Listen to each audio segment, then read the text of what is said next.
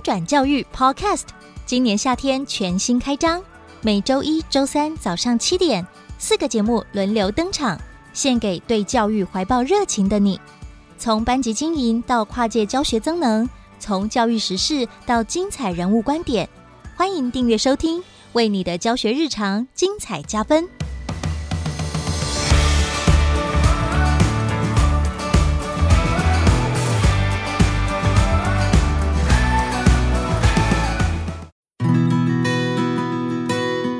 总编辑会客室，精彩人物观点，深度交流访谈，邀请你一起来听故事。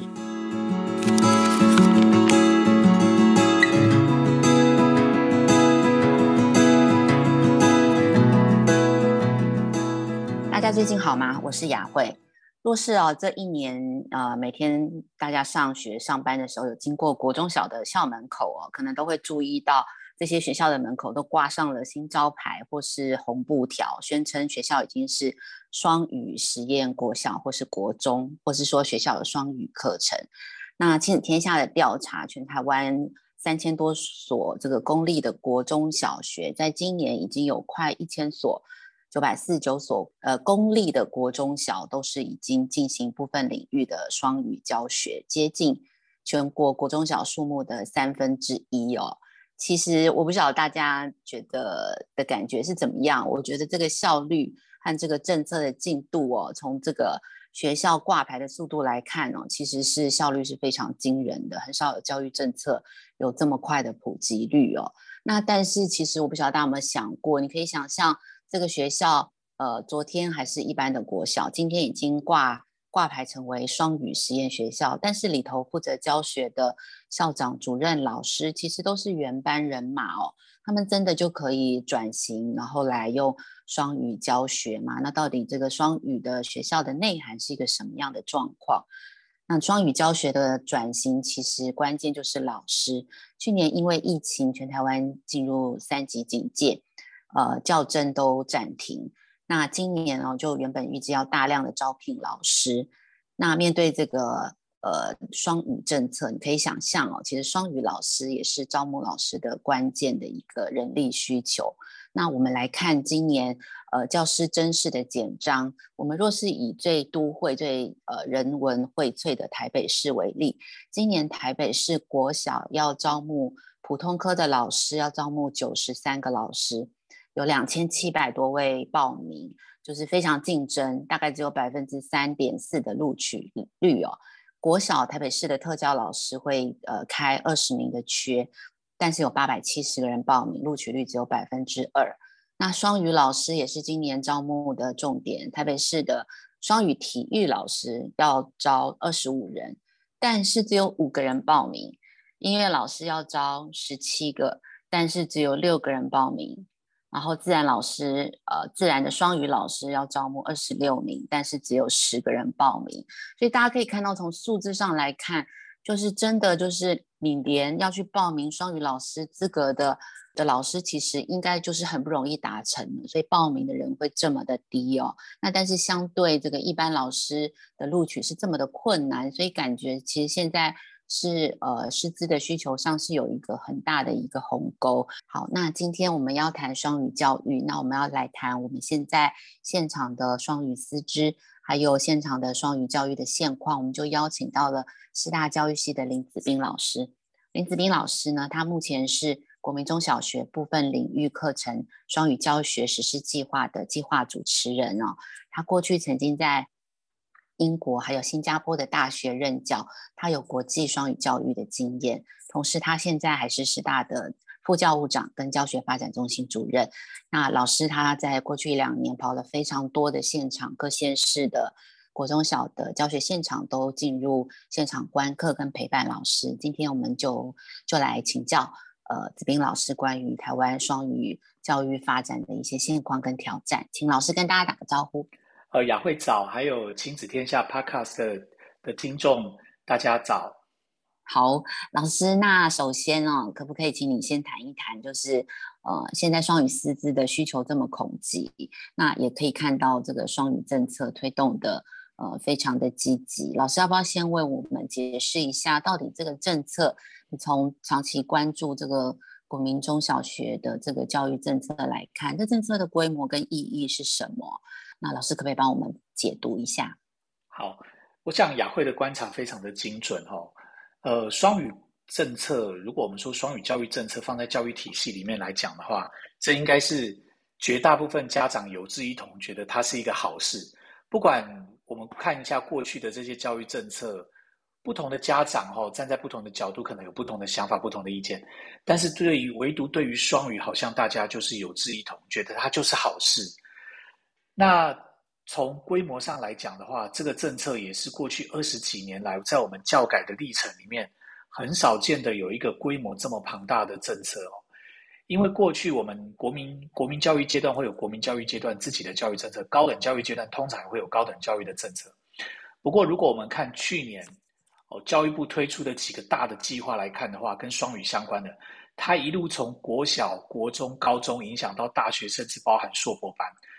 我想各位听众可能也有在媒体上有看到，包含双语大学都出来。所以，我们其实很少见一个教育政策会一路的从小学影响到大学，甚至硕博班。所以可以看到，这个规模是非常庞大的。如果我们来看这个政策投入的资源的话，它更是惊人。最这个政策一开始的时候，可能就是两三亿的经费，可是到去年的时候，已经增长到在国民教育阶段已经有二十几亿投进来了。那我们可以预期，一年吗？对，一年。一年大概有二十五亿的经费，甚至超过，因为二十几亿这个大概就是国教署这边投进来的经费。那我们不要忘记，它还有国发会的一些经费会溢出。所以它是从呃影响性，从小学到硕博，然后以及政府投入的资源来看，都是呃规模相当的大，然后家长非常的支持。可见它是一个大家都觉得很重要的事情，就是让学生能够在求学的阶段学会双语能力。对，我相信这个应该是大家都相信，学生会更多的语言，其实对学生来说是好处。那选择双语的部分，这个政策的选择，它绝对，如果我们从国家政策来看，它就是选择国语跟英语嘛。那我相信选择英语这件事情，对更多家长来说，他是更不会反对的。嗯，大家都觉得英语好，其实对于学生毕业的未来，呃，不管是就业啊，或者是呃你自己呃更有这个独立的能力，都是非常的关键哦。没错，那我想家长对于，尤其是华人的家长啊，或者我们说整个东亚来说，其实对于英语的学习，这个不是只有发生在台湾哦。我们看我们邻近的日本跟韩国，其实他们对于英语的学习，那在这些国家来说，英语大概都是。学生在国他们的基础教育阶段里面会接触到的主要的外语，那不只是台湾的家长，在日本、韩国也一样，家长对于英语的学习其实都有一定的关注的程度。那这个政策下来的时候，很多家长可能会觉得，如果我小孩的学校转成双语学校的时候，是不是代表某种程度我孩子的英文可能会变好？我想说，这个可能。以我们的理解是，为什么家长不太会反对这个的原因？他可能觉得，他某种程度上把双语教育跟英文能力提升画上某一种程度的等号啦。对，虽然这个是值得讨论的。对。那我们先来谈，就是刚刚讲的，我们说几乎多数的人，从家长啊到这个政策制定者啊，大家都觉得英文很重要。我相信，其实现场的老师应该也都是知道英文很重要。那现在这一年当中，我们全台湾呃增加了这样快一千所的双语实验学校。那老师这两年也深入现场，其实就是要协助这个转型嘛，就是协助这个挂牌以后可以真正的落实。那老师呃这一两年在现场的这个整个填调啊跟陪伴，老老师，你觉得目前最大的困难是什么？还是说现在很顺利吗？没有什么挑战吗？老师可不可以跟我们分享一下现场的状况？好，我想如果讲到教学现场的话，这个挑战绝对是非常大的。因为雅慧其实刚刚已经提出来非常重要的一点，我不可能今天我学校挂牌，我不不论我叫做双语课程学校、双语实验学校或双语教育学校啊，各县市可能也有自己的名称。我不，今天不是我挂了这个招牌，我的学校马上就自己能够变成双语。我觉得我们不要被名称的调整，就觉得说教育好像是一夜之间就可以转换的。我想现场上现在面对到几个大的问题，我觉得这些挑战是非常的严峻的。那我自己在协助教育部执行国民中小学部分领域双语教学实施计划这里面的时候，我采的一个方式其实是，第一个，我们对学校来说，我们尽量提供学校各种的支持，好，那让学校如果要做双语的时候，稍微可以安心一点。当我们同时不断的告诉学校，双语的转型、双语的推动跟落实是需要时间的，这个我们不断不断的一直释放这个讯息给我计划里面的学校。从这里来看哦，有几个大的挑战。我想最大的第一个就是师资。刚刚其实雅慧已经提到台北的情况了吼。以现在很多人还是某种程度上想投入教职的情况下，为什么在这些双语学科老师师资的招聘上面，诶，来的人其实并不多哦。这个当然跟他绑的语言能力有很大的关系。我们目前以各个县市局处绑的绑定的语言能力来说的话，他基本上希望要求这些学科老师要有 C F R B two 的语言能力。那这个讲直白一点，就是全民英检中高级，或者哈，如果大家还不一定理解全民英检中高级是怎么样的英文程度，那大概都是大学外文系或英文系。毕业的门槛，那在这种条件下，同时哦，这个 B two 也是台湾外交特考英文组应试的门槛，等于说，这个我们对外交官一进来的基本的英文要求就是 B two。那我们今天要求学校这些学科老师有这样的语言能力，第一个我们就要思考合不合理，或这个标准怎么来。我们需要有一些实证的资料告诉我们，是不是你有 B two，你就是真的有基础可以担任双语学科老师的能力，或者。这个能力会不会太高？哦，这是第一个，就是说为什么师资来源有限？是老师的意思是说，刚刚我前面呃谈到那个数字，比方说你要去考台北市的呃双语体育老师，你在报考前你必须先有这个 CFRB Two 的资格。一般来说，哈，县市局处大概都会绑一定的能力。那有些时候他也会告诉你说，如果你现在没有。那你多久以内要有？哈，这个通常是对代理老师来说，但是对正式老师的话，他可能就会要求你可能要具有 CFR B two 的能力。那我们要知道，考的人这么少，是因为这个能力其实要求蛮高的。我们可以看一下哦，在设这个能力之前，各县市的局处或者是我们自己的呃教育的主管当局有没有知道说，我们到底现场里现场。教学现场里面有多少老师其实是有这样证照的能力的？当我们不知道这个母数有多大的时候，你就定了一个标准，说 B two，然后你再再来报名。哦，那这样子当然会造成一个很大的问题，也可能会像刚刚雅慧提到的，花莲县甄试的时候，他在第一关就要筛选英文。我觉得这个某一种程度都反映出一个迷思，就是说，好像我进行双语教学的时候，这些老师的英文绝对就要像。这些英文老师或者是外文系毕业的这些学生一样程度这么的好，但问题就来了哈，我们现在到底有多少的师资培育生，就是职前的师资培育生，还有在职的现场老师，其实是有这样子的能力的。那另外一个我们要思考的问题是，当他有这样能力的时候，你会讲英语，会使用英语，即便你到 B two 的等级，但是。你有这个语言能力，跟你能用这个语言能力来教你的专业科目，这绝对是两件事情。今天并不是说我们国语讲得好，我们就可以去教很多不同的专业科目啊。我想这这个绝对是两件事情。专业学科的教学，它需要专业能力的养成，所以第一个绑的语言能力。然后我们师资的盘点不足，我们的供应其实也有限的情况下，教学现场遇到的第一个最最大的问题就是，如果学校转型成双语学校的时候，我有多少老师可以做这件事？这绝对是第一个大问题。第二个问题就来了，学校里面日常课程与教学最直接影响的就是老师跟学生。那就算我的老师今天能力很够，我有这么多充足的能力好的老师可以教双语。但问题，学生听不听得懂？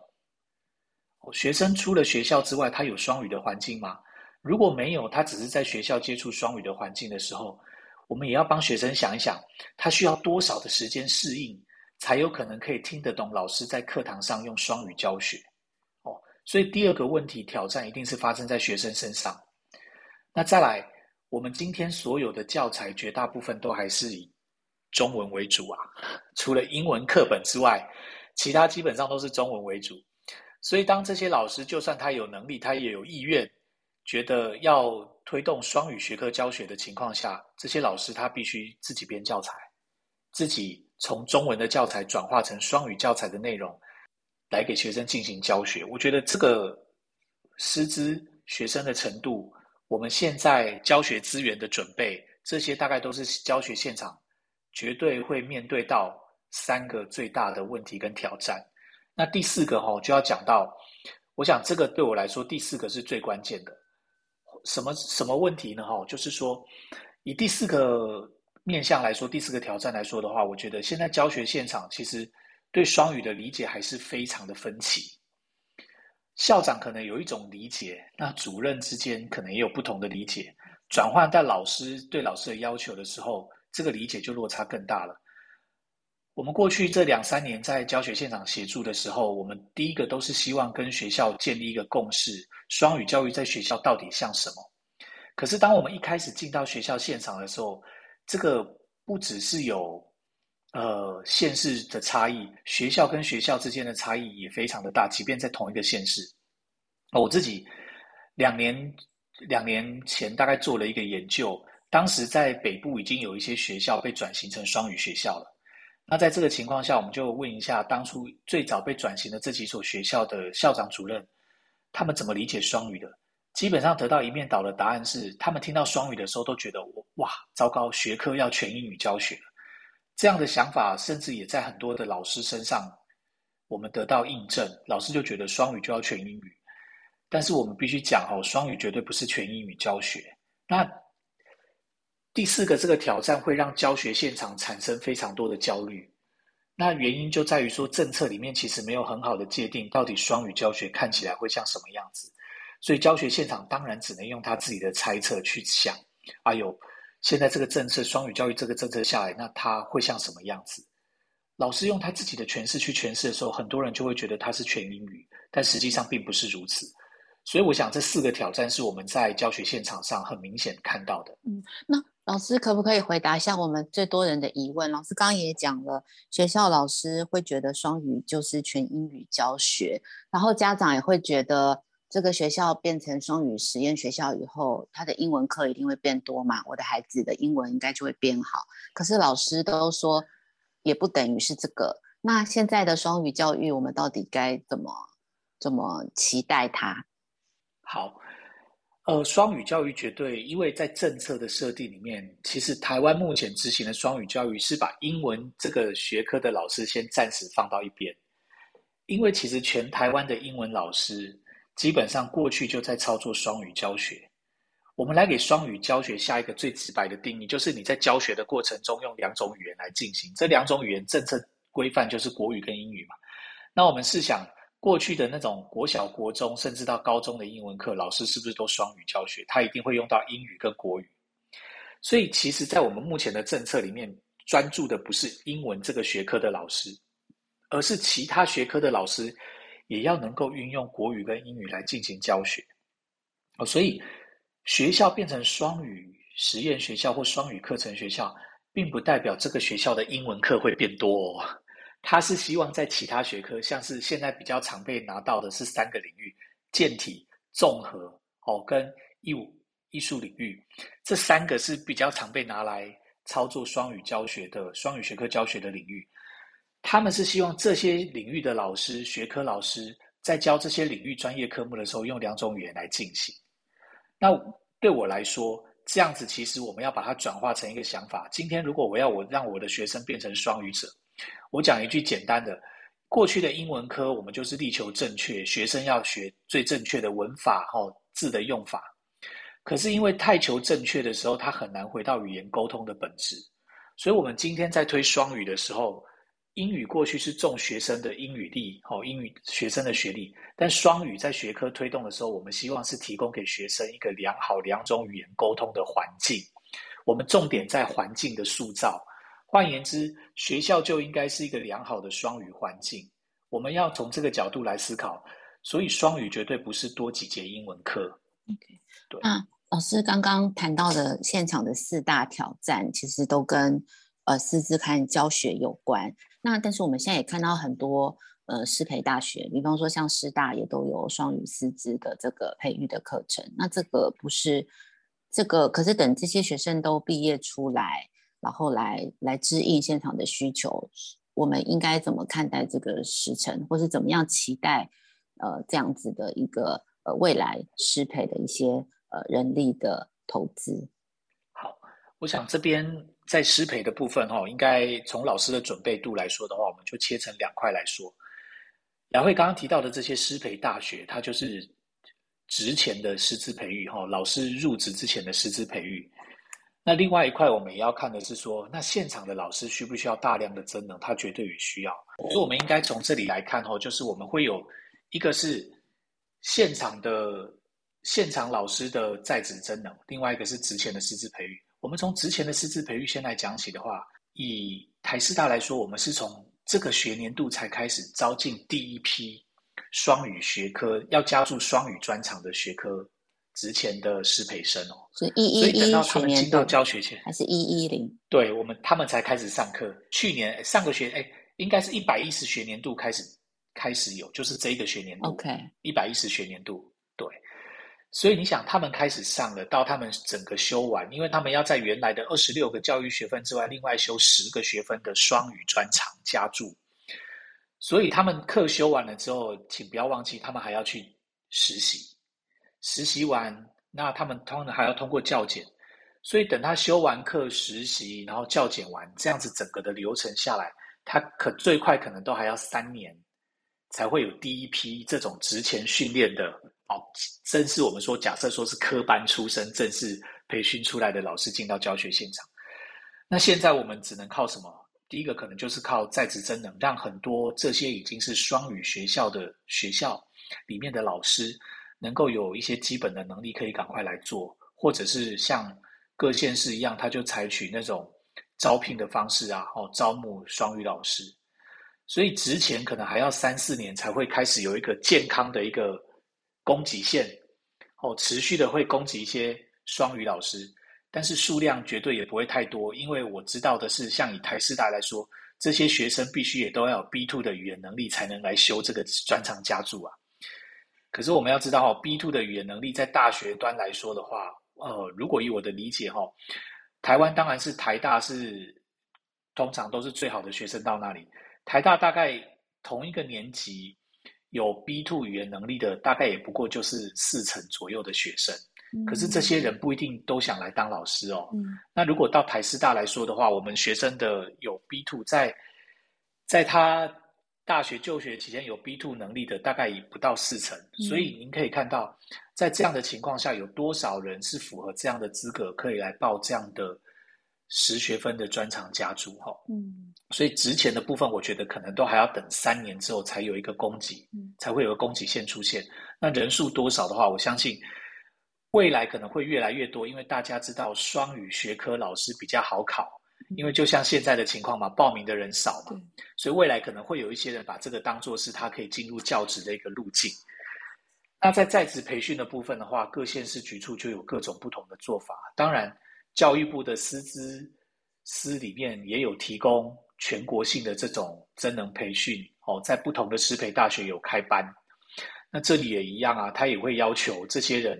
你进来上完这个在职培训的三年、两年到三年之内，你也要有 B two 的语言能力认证哦，然后你才能够被加注。如果你来的时候是没有 B two 的话，所以我们都会看到，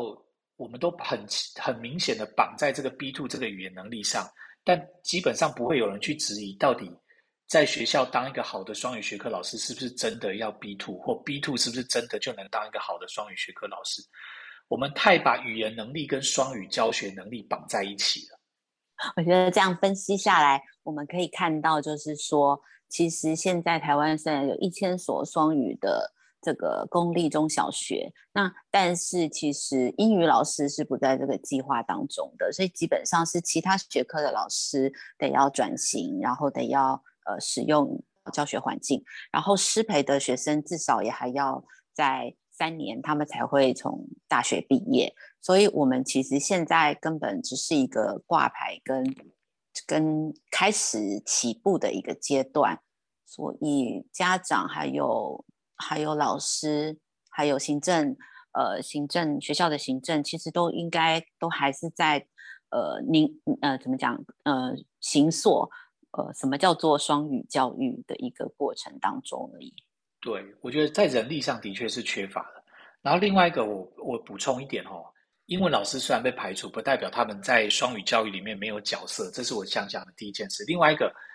部里面其实有另外一个计划，他希望未来我们的国中小到高中的英文老师，他能够全英授课。哦，我知道他们现在有这个案子在做，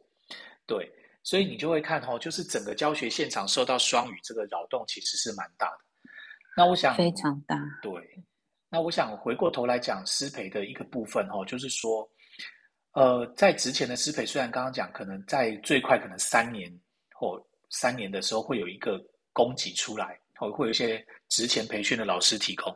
不过我觉得这里还是有另外一个让人忧心的现象啊。我应该是这样讲，既然有这么多师培大学，现在我如果没记错，应该是十四或十五所师培大学，它有提供这样子的职前的训练。哦，在国中小阶段，但我们也要知道，哈，过去大学的师培其实是没有准备双语教学科教学的这一块的。所以大学端这些培养未来老师的这些教授们、师培教授们，到底有多少人其实有看过双语教学的现场，或者台湾双语教学的现场？他们对这样的双语教学的理解又是什么？他们有没有一个大致的类似的方向，然后能够去引导这些师培生未来能够朝向这个方向走？我觉得这个是另外一个令人担心的点。因为老师其实一直强调，不要把那个。语文的这个检检定的这个级数当成是一个门槛，但是我也可以想象，就是说，假设今天，呃，我是不管我是家长或是我是老师，我觉得我的英文没那么好，然后我要开口教学生，呃，万一我讲错了，老师其实之前也有举过一些例子哦，万一我真的有些讲错了，然后或者是说我的发音很不标准，那我是老师诶，这样我会不会教坏学生？那所以其实基本的这个英文的门槛，其实好像也是为了要保障这件事情。我觉得家长会在乎，老师自己也会在乎，而且事实上这不是也会对学习有影响吗？是，但是如果我们回到语言是环境，我刚刚有把呃英文科里面教英文，它是为了求正确嘛。其他学科今天用双语来进行教学的时候，是提环境的提供。我们应该回过头来想一件事，我打个比方。哎，今天如果我我像像我我现在也是老师嘛，哈，我过去曾经在中学阶段任教过，我现在在大学任教，我面对到的学生，哎，我可以说我我里面有很多学生可能音乐比我厉害，画画比我厉害，可是我不会觉得怎么样。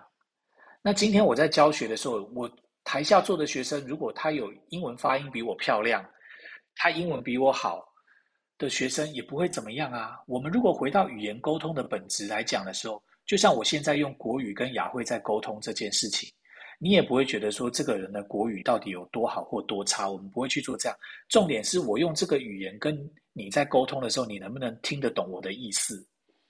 因为其实坦白讲哦，现在学界的研究里面也在讲，没有什么标准英文了。那现在英文其实已经作为一个国际的共通语言的时候，它有太多的变形。我们我们拿我们周边的邻居新加坡来讲，啊，我们不是常常都说新加坡人讲英文有 Singlish。如果台湾的双语国家这个政策持续推动哦，双语政策持续推动的话，未来会不会有 Tigerish 出来，我们都不知道哦。你做了十年二十年，你看新加坡做了五十几年，它有 Singlish 一个英文的变形啊。我们要回到语言沟通的本质。今天我用双语来进行学科教学的时候，不是在比我的英文讲的像美国人或英国人，不是，而是我用这两种语言传递给你学科教学的内容，你能不能理解？那在这样的过程里面，我们同时提供给学生一个语言使用的环境，让他体验到、体会到，我们平常讲的国语跟英语都是在学校可以拿来沟通的工具，让学生敢开口。我想这个可能比较像是目前推双语在学科里面推的一个，对我来说了哈，这个是以环境这个角度来看的话是比较比较好的。好，我觉得老师今天的这个分享啊，让我更清楚了呃现场的状况。然后我觉得老师其实刚刚的结论是一个对现场老师可能是一个呃很好的提醒，就是当这个世界越乱的时候，我们的心就应该要越静哦。回到那个本质，就是我教室里头的这群学生，他们最需要什么？他们最需要的是双语，还是一零八课纲的的的哪一件事情？还是还是其他的这个数位学习的部分？那我们把这些东西拿来，呃，作为我们教学的核心，然后作为促进我们改变的一个一个动力哦。那这样子来看的话，可能面对变化就会比较平稳一点。那但是其实从政策制定者来的角度来看，我们现在是不是现场的政策已经太多了？那这些政策到底是从政治出发，还是真的是从呃学生的学习出发？我我觉得其实应该应该好好的来来思考，我们也应该也应该有一些讨论哦。啊，今天非常谢谢老师，谢谢雅慧。好，非常感谢大家今天收听总编辑会客室，我是总编辑陈雅慧。若是您对教育的议题有兴趣哦，欢迎您订阅翻转教育的会员服务。你可以搜索翻转教育哦，一天只要一块钱就可以阅读教育最新的趋势跟报道哦，还有主题的教学资源跟线上的工作坊。亲子天下 Podcast 周一到周六谈教育聊生活，开启美好的新关系。欢迎您订阅收听哦，Apple Podcast 还有 Spotify，给我们五星评价。你想要听什么样的节目？也欢迎大家继续来许愿池给我们回馈。我们下次见。